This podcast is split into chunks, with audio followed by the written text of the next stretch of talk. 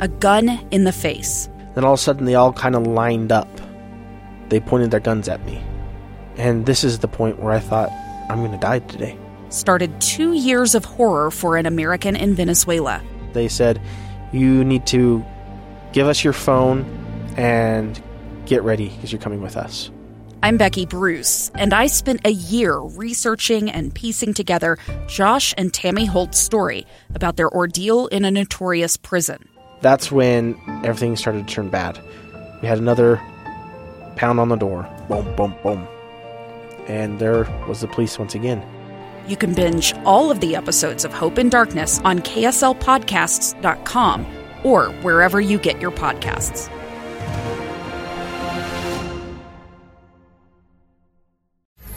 Inside Sources. Inside Sources. Utah's source for exclusive access and insights behind the news. Here's the opinion page editor of the Deseret News, Boyd Matheson, on KSL News Radio 102.7 FM and 1160 AM. Welcome, everyone, to Inside Sources here on KSL News Radio. It is great to be with you today. I am Boyd Matheson, opinion editor at the Deseret News. And as always, we got a lot of ground to cover in the fastest 60 minutes of radio as we attempt to actually try to slow things down, help you divide the rage from the reason, elevate the conversation, and help you make the news make sense as we try to connect all those dots today. Uh, and there's so much going on that uh, we don't even have time for an intro. We're going to get right to it. Uh, very pleased to welcome on the line our good friend Jason Perry, uh, who heads the Hinckley Institute of Politics up at the University of Utah. He is also uh, our tag team partner. Deseret News, Hinckley Institute of Politics uh, does regular polling here in the state uh, with our independent pollster friend Scott Rasmussen. And we have new poll results coming out today. Jason, thanks for joining us. Wow, boy, it's always great to be with you.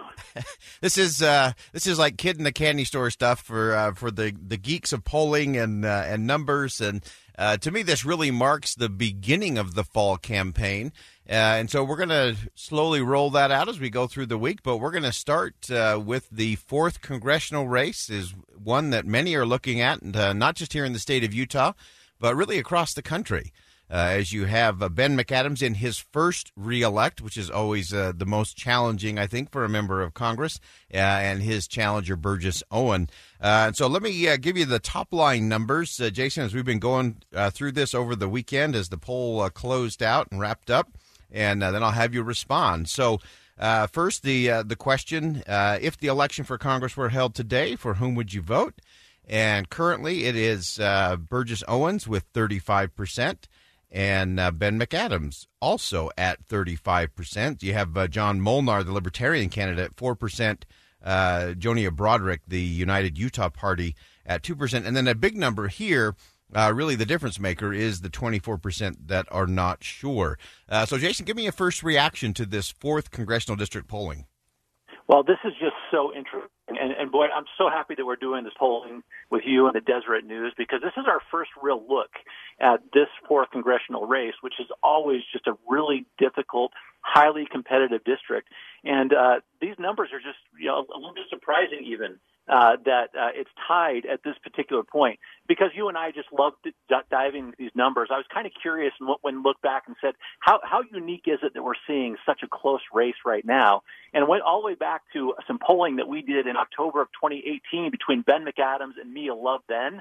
Boyd, you may remember, they were tied in that poll at 46%. Right. So, so it, it shows that this is just a highly, highly competitive district. And so we really shouldn't be completely surprised that it's it's tied at this point, but this district can go either way, and it's more than just about what side of the aisle that you're on. Yeah, so true. And uh, one of the things that struck me looking at uh, looking at the numbers, uh, many uh, across the country, uh, as I was talking with our our uh, other tag team partner Scott Rasmussen, looking at the polling.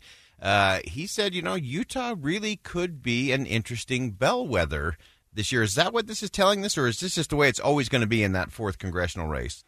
Well, Utah seems to find its own way, which is interesting. Uh, our, our candidates uh, in Utah that win uh, do not usually find the successful path by tying their their their their ship to some other national political figure or what's happening in other parts of the country.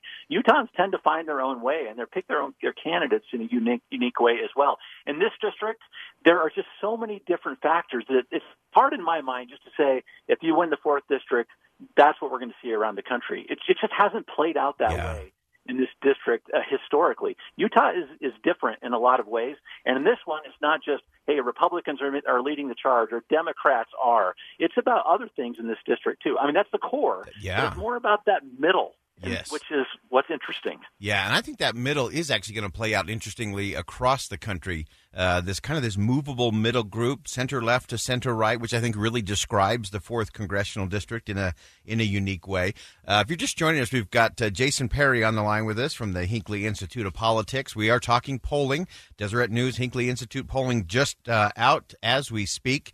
Uh, and uh, let's let's break down some of the numbers just a little bit. Uh, looking at the uh, favorability ratings is always interesting to look at.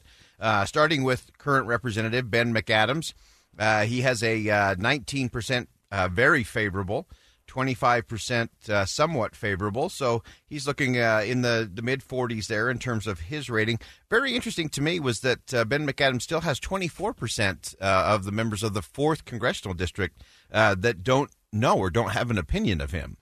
Yeah, so that is a really interesting number. So if you start looking overall, 45% favorable, 32% unfavorable, which is where Ben McAdams is. Uh, what's what's unique is, is exactly what you pointed out just a moment ago. I'm going to put this 24% of not sure in that category of that middle ground that has to be claimed in this fourth congressional district. Now, it's not like people don't know him. They're just not sure right now if they're going to be going for Burgess Owens or Ben McAdams. In, in this race, I'm going to, I'm going to say it, it comes down to the tailwinds. Ben McAdams caught a huge tailwind uh, in 2018 with medical marijuana, other factors. Burgess Owens is going to have to capture that, but I think this 24 percent kind of represents that that movable middle that you have been so so you know great at talking about that he's that Ben is going to have to win over by some by some issue or by some major event happening in the country or in Washington D.C. that gets those those voters. Very interesting. Now let's shift over to uh, Burgess Owen. I think uh, as the uh, challenger, he has to be pleased uh, being tied at this point in the program. His favorable and unfavorable is interesting. Uh, Twenty percent favorable, twenty-two somewhat, so forty-two percent on the favorable side. Uh, his unfavorables are, are pretty small, but the the big number for him is there are thirty-five percent. Uh, that either don't know or don't have an opinion yet. He hasn't uh, been able to again stake that claim.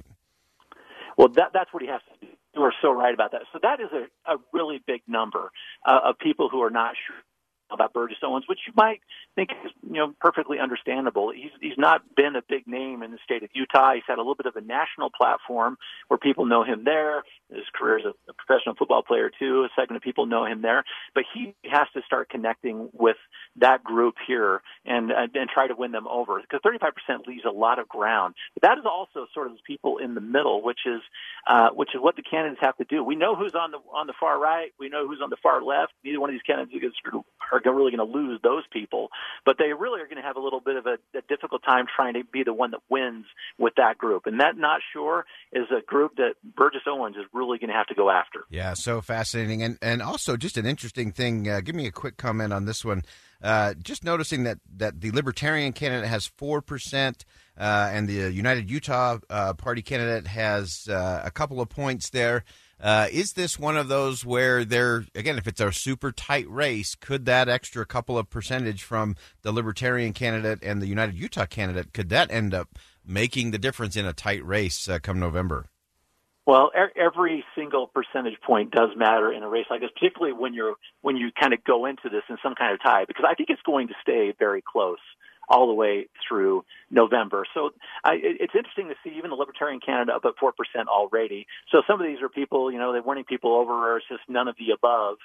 Uh, is, are those kinds of candidates? But I, I think that we'll probably not see those numbers change a lot. But uh, when you are in a, a statistical tie, which we are right now, you're going to try to win those people over. You cannot uh, take them for granted, particularly when you're looking at another 24% of Utahns who have not made up their mind. They're going to, and I think they're going to participate in record numbers. So let's see. I'm so curious about that one. Yeah, that's right. Uh, and I think it will be uh, really interesting. And the fourth district is such an interesting one in the state. It's always hotly contested. It's always close. Uh, and so as you look to the fall, uh, how do you think? What do you think are going to be the the big things that the Owens campaign is going to go after? Where do you think the McAdams campaign is going to go to try to claim that twenty four percent that's uh, just not quite ready to commit yet? Well, in this district, it is it ends up being a little bit of a race to the middle because uh, that's who they have to get. Uh, in in in 2018 election cycle, for example, Ben McAdams I think he got like 96% of all the Democrats and another 15% of the Republicans, but a big chunk of his support came from those independents and those unaffiliated voters. And they were showing up, it, it seems from the polling, for a cause, for something they cared about. Uh, in that case, it was there were multiple ballot initiatives people were interested in. Medical marijuana was another one. So I think for these candidates, if you're talking about Burgess Owens, he has to connect with that middle ground, and he has to he has to make himself known because he is not right now. What does he stand for uh, in terms of the local issues, the things we care about that you can represent us in Washington D.C. And I think a big part of that is going to be uh, issues surrounding COVID-19, the pandemic response, and what the federal government is doing. Because I think it's going to be a contributing, a huge contributing factor to what happens in November. So I think that's what he tries to claim. Uh, for Ben McAdams, it's still that, that middle right now. Without that tailwind, the tailwind that I was just talking about, right. some of these propositions and things like that, he's going to have to find some issue right there that resonates with those more moderate voters. Uh, his unfavorables are not not nearly as high as Mia Love's were right. uh, in the end of 2018. She was at 45 percent in October of 18. So it's not like he's lost as many people. So he's at a competitive pretty good uh, uh, position right there, but he can't lose any of those. He has to find that key issue. Okay, there we go. Well, this is the the beginning of many conversations this week as uh, Deseret News and the Hinckley Institute of Politics roll out a brand new poll conducted just this past week. And uh, Jason, always appreciate your insight. This fourth congressional is going to be one to watch uh, and uh, just so indicative of where things are here in the state of Utah. Thanks, Boyd. All right, we'll have Jason back uh, as we go through the week. As I mentioned, uh, this is just brand new polling, uh, hot off the press uh, with the Deseret News and Hinckley Institute of Politics.